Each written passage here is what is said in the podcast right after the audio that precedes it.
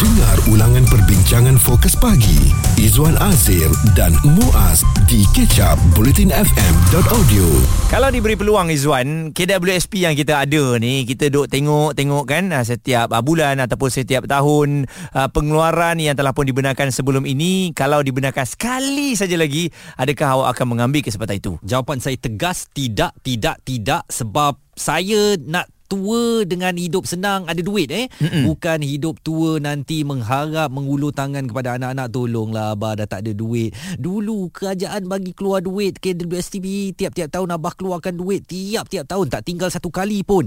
Ha sekarang baru merasa tak ada duit saya tak mau itu berlaku. Walau bagaimanapun memang KWSP ini disediakan untuk simpanan hari tua kita. Mm-mm. masih ada permintaan muas supaya benarkan lagi dia pengeluarannya benarkanlah pengeluaran sebenarnya itu duit kita. Kita nak rasa sebelum kita mati. Saya rasa kan sebelum pandemik ni sebab apa duit kita tak pernah dikeluarkan daripada KWSP inilah sebabnya. Dia umpama macam ketagihan eh. Mm. uh, sebab sebelum ini belum pernah lagi dikeluarkan duit kita tu. Jadi orang yang pencen dengan selamat duit KWSP dia ada dalam tu. Sehinggalah oleh kerana pandemik okey kita faham tak apa. Ianya terpaksa dilakukan. Dan sekarang bila ada permintaan lagi supaya sekali lagi nilas nilas. Nilas. Untuk um, lama-lama ha eh. Last, last. Takkan buat lagi. Takkan buat ha. lagi tapi cadangan ini telah pun uh, mula disuarakan Izzuan. Okey, kau tengok Muaz, kau percaya ke tak percaya? Kau tengoklah nanti pilihan raya umum ni manifesto mesti ada satu pihak yang kata, "Jika kami menang, hmm. anda boleh keluarkan lagi duit KWB SPN." Saya yakin KWB SPN anda betul, tu. Betul, Ah, tu aku nak mengata sangat parti politik ni kan. Tapi memang akan ada pihak lah yang menjanjikan atau uh, membuat janji populis ini uh, supaya orang merasakan, "Oh, dia tawarkan kalau dia menang, kita boleh keluarkan duit simpanan kita, kita bagi bagi sokongan kepada dia. Sebenarnya dalam keterujaan kita mengeluarkan wang ataupun dibenarkan mengeluarkan wang simpanan itu hari tua kita nanti akan terjejas kerana ketika kita tak boleh lagi bekerja kita sudah tidak ada simpanan duit lagi. Ini respon dari Presiden Pertubuhan Gagasan Inovasi Rakyat Selangor Azmi Muhammad Tahir. Kita menyasarkan 134,000 pencarum yang menghantar borang aduan kepada kami. Jadi kita utamakan mereka ini andai kata usul ini diterima eh maknanya mungkin akan ada penambahbaikan. Sama ada nak dibuka kepada semua ataupun kepada yang bersasar eh apa apa pun atas budi bicara Menteri Kewangan. Hmm, yang bersasar Izwan. Kali ni kalau dikeluarkan okey tapi yang bersasar. Yang bersasar tu yang macam mana? Yang inilah yang kononnya tak mampu juga untuk meneruskan kehidupan selepas pandemik yang terjejas dengan kemelesetan ekonomi dunia tahun depan. Benda belum berlaku dia dah cakap dah saya terjejas ni dengan uh, kemelesetan dunia kan. Uh, jadi katanya biarlah yang bersasar tu dapat uh, mengeluarkan simpanan ini. Persoalannya bila dikeluarkan terus kikir kikis kikis kikis. Bukit pun kikis lama-lama landai juga. Ha, kan? Jadi ini kan pula duit kita yang seciput dalam KWSP tu. Kikis demi kikis demi kikis lama-lama habislah juga jika anda terlepas topik serta pendapat tetamu bersama Fokus Pagi Izwan Azir dan Muaz stream catch up di blutinfm.audio wajar ke kalau selepas ini dibenarkan pengeluaran KWSP sekali saja lagi? Last punya sekali lagi ya. Mm. kerana masih lagi ada segmen masyarakat kita yang meminta benarkanlah kami keluarkan KWSP kami nak meneruskan kehidupan. Uh, kalau sekarang pun tak boleh meneruskan kehidupan apa lagi nak cerita tentang hari tua nanti entah-entah tak sampai hari tua tak sempat kami merasa duit tu bila kita sentiasa memainkan elemen tak sempat tak cukup itu adalah duit kita bahaya juga Izwan betul uh, ada di ketikanya menabung ini harus dipaksa Mm-mm. bukan atas kerelaan sebab atas kerelaan tu selalunya tak akan menabung. Jadi bila kita dipaksa macam mak kita dulu ingat tak dapat je duit raya paksa masuk bank. Kalau hmm. ikutkan kita nak beli mainan. Tapi bila kita dipaksa masuk dalam bank kesudahannya masa kita nak belajar ada duit di dalam bank. Nampak? Itu adalah atas paksaan kalau kita sendiri yang menabung memang tak nampaklah duit tu. Kita nak bersama dengan seorang penasihat kewangan uh, yang selalu bersama kita Tuan Chamsudin Kadir.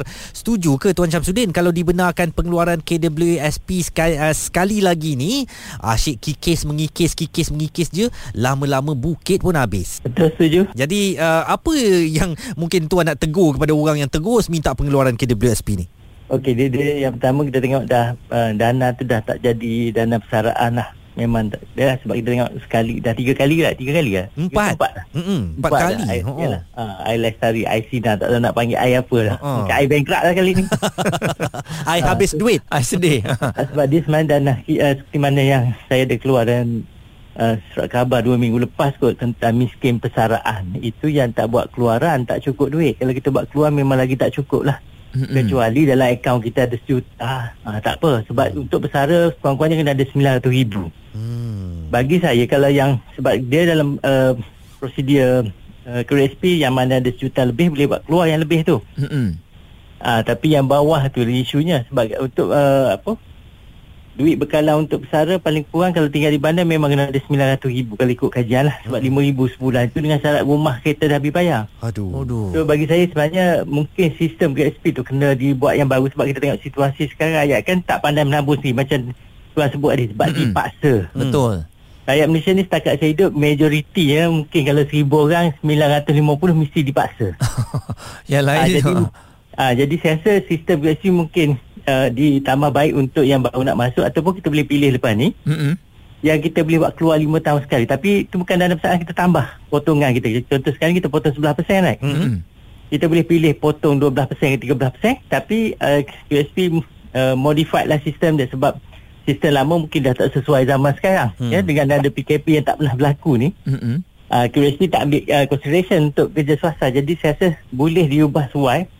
Uh, patut bajet ni pun disuruh di apa diadakan lah maksudnya uh, alternatif yang pencarum boleh uh, boleh tambah tapi dalam masa li, uh, setiap lima tahun dia boleh keluar yang bahagian tu yang 2% tu dah tak kacau yang dana persaraan Hmm. Mm-mm. kalau dana persaraan bagi saya kalau kacau dia akan jadi bon jangka untuk Malaysia lah Mm. uh, sebab kita dah ada subsidi apa semua Mm-mm. memang saya nampak sistem tu tak selesai masalah rakyat yang memerlukan lagi right. Cuma sebab itu dana persaraan. Jadi silap lah kalau kita ambil dana memang bukan persaraan tak ada masalah. Mm-mm. Dan Macam kalau kita- kalau ya? kita lihat juga uh, tuan sekarang ni Hmm. dalam generasi baru ni kebanyakan daripada kita bekerja ni kontrak. Ramai yang tak dapat kerja permanent. Maksudnya KWSP memang tak ada. Kena simpan sendiri kan. Ha, Ha. jadi ini ini lagi sukar ni sebab ada yang dah bertahun-tahun sudahnya tak ada KWSP pun. Adakah Ha, uh, tuan rasa boleh-boleh survive ke dalam kita memikirkan uh, waktu kita nak bersara nanti? Ha, dia kalau tengok sekarang ni yang ada pun majoritinya akan jadi miskin uh, uh, pesara miskin yang tak ada memang lagi bom jangka sangat lah sebab kena ingat satu lagi yang KSP ni kan ki- uh, kita bukan sahaja untuk dana persaraan jika kita ada penyakit kronik kan kita boleh buat keluar semuanya Hmm.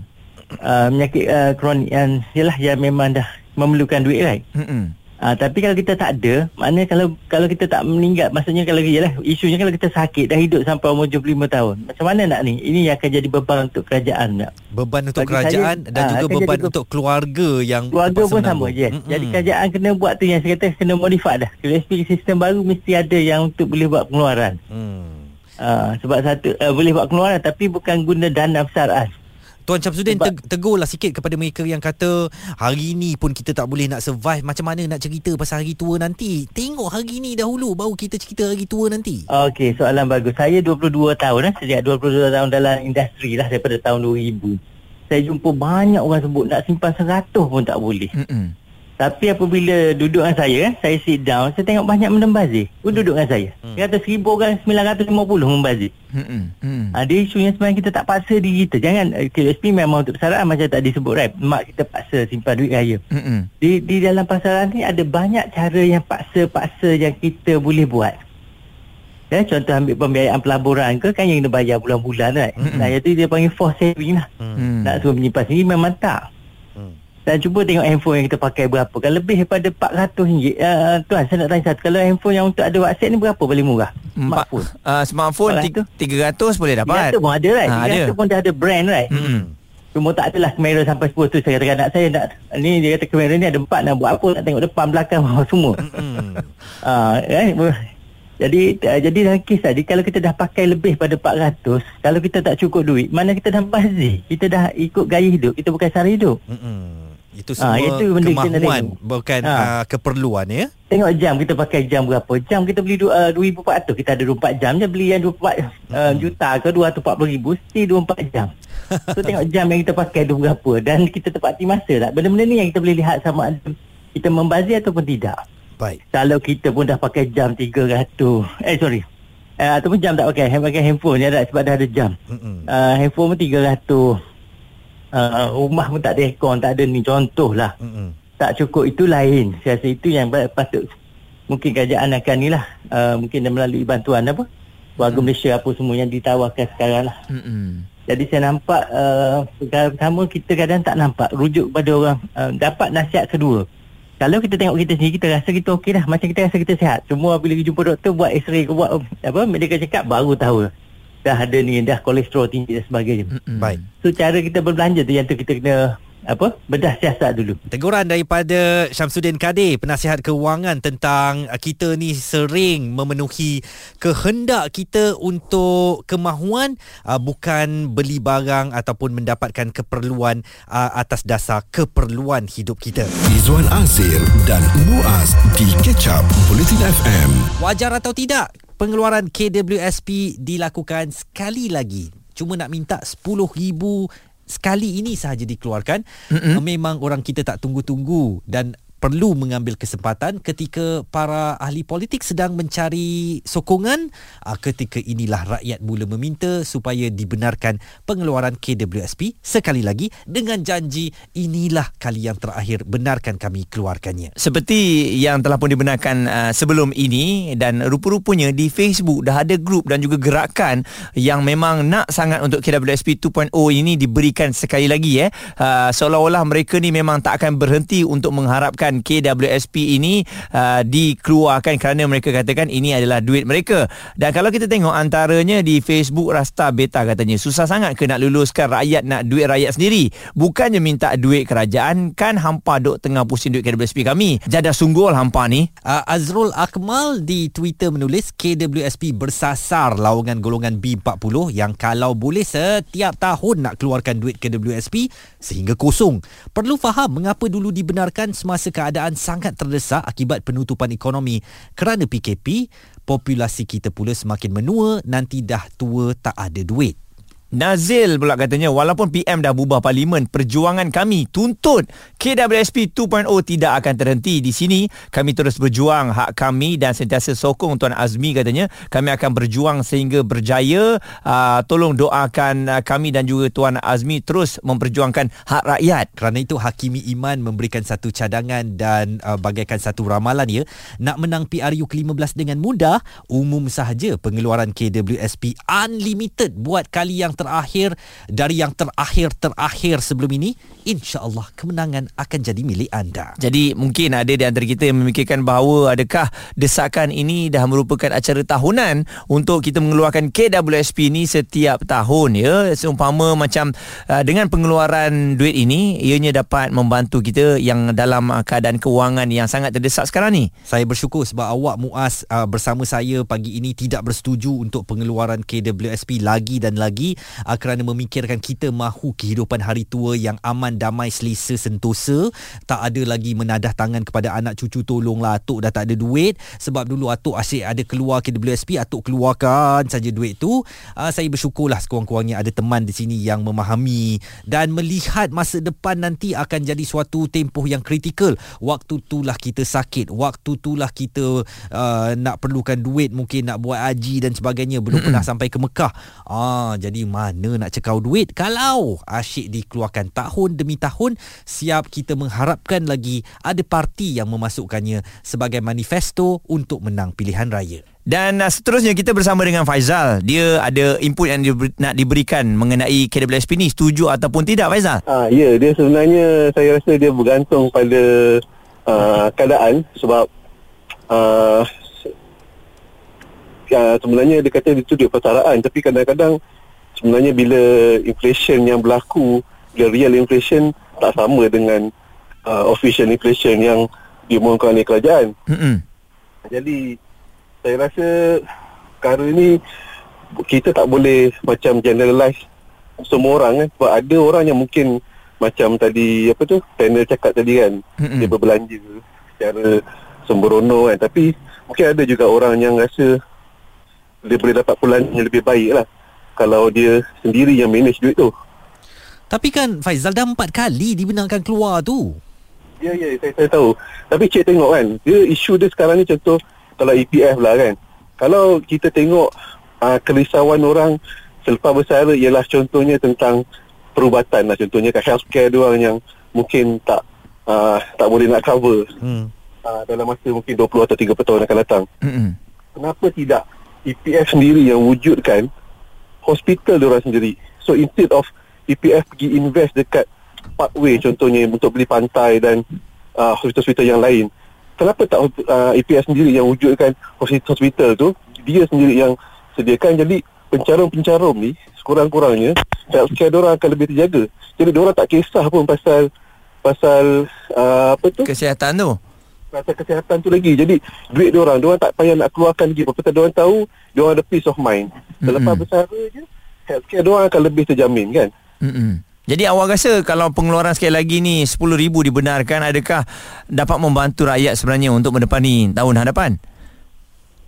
Ah, saya tak rasa lah macam tu untuk short term ni 10,000 ah, memang saya tak rasa lah akan banyak membantu pun. Jadi tapi kita pun tak tahu kan orang-orang yang mungkin ah, kalau saya tak tahulah orang dekat luar tapi saya sendiri sekarang ni dalam bulan ni saja kawan-kawan yang minta bantuan ni saya tak tahulah berapa dah berapa ramai dah. Mm-mm. Jadi kita tak tahu keadaan orang orang tertekan kan macam tu kan. Tak boleh nak menghadapi apa tu monthly punya komitmen tu yang kita rasa mungkin pada kita biasa tapi orang lain tu kita tak tahu. Dia macam tu saya kata tadi sebab ki- kita tak ada satu satu assurance kan. Kalau kalau EPF boleh boleh beri some assurances lah yang saya rasa lebih uh, memberi orang peace of mind in the long run. Mm-mm. Saya rasa mungkin pengeluaran-pengeluaran seperti ini mungkin kurang diperlukan lah. Seorang lagi yang menghantarkan WhatsApp ke uh, Bulletin FM pagi ini pendapat saya katanya untuk pengeluaran KWSP wajar untuk mereka yang masih terkesan akibat pandemik. Fikirkanlah pada yang memerlukan. Bercakap memang mudah bagi kita tapi fikir-fikirkanlah pada mereka yang tak senasib dengan kita insya-Allah katanya. Kita nantikan Izwan. Uh, Nampaknya perjalanan ini Masih lagi panjang. Uh, Takut nanti manifesto Telah pun uh, dikeluarkan. Uh, Nak cakap macam mana pun Susah juga. Uh, Okeylah kita bersangka baik. Mungkin ada yang betul-betul Sangat memerlukan duit KWSP tu Tak ada masalah lah. Cuma kita risau Ada orang yang mengambil kesempatan. Kita ni lah. Kita ni bukannya Jealous kat anda Tak tak, Ah, tak. Kita memikirkan masa depan kita ni Sama-sama. Betul. Saya nak uh, kehidupan hari tua saya senang. Saya nak kehidupan hari tua awak pun senang. Supaya kita sama-sama senang. Jadi kalau nak pengeluaran bersasar tu mungkin boleh dipertimbangkan. Bukan semua orang boleh keluarkan apa juga simpanan yang mereka miliki di KWSP. Stream Catch Up Bulletin FM bersama Fokus Pagi Izwan Azir dan Muaz di bulletinfm.audio.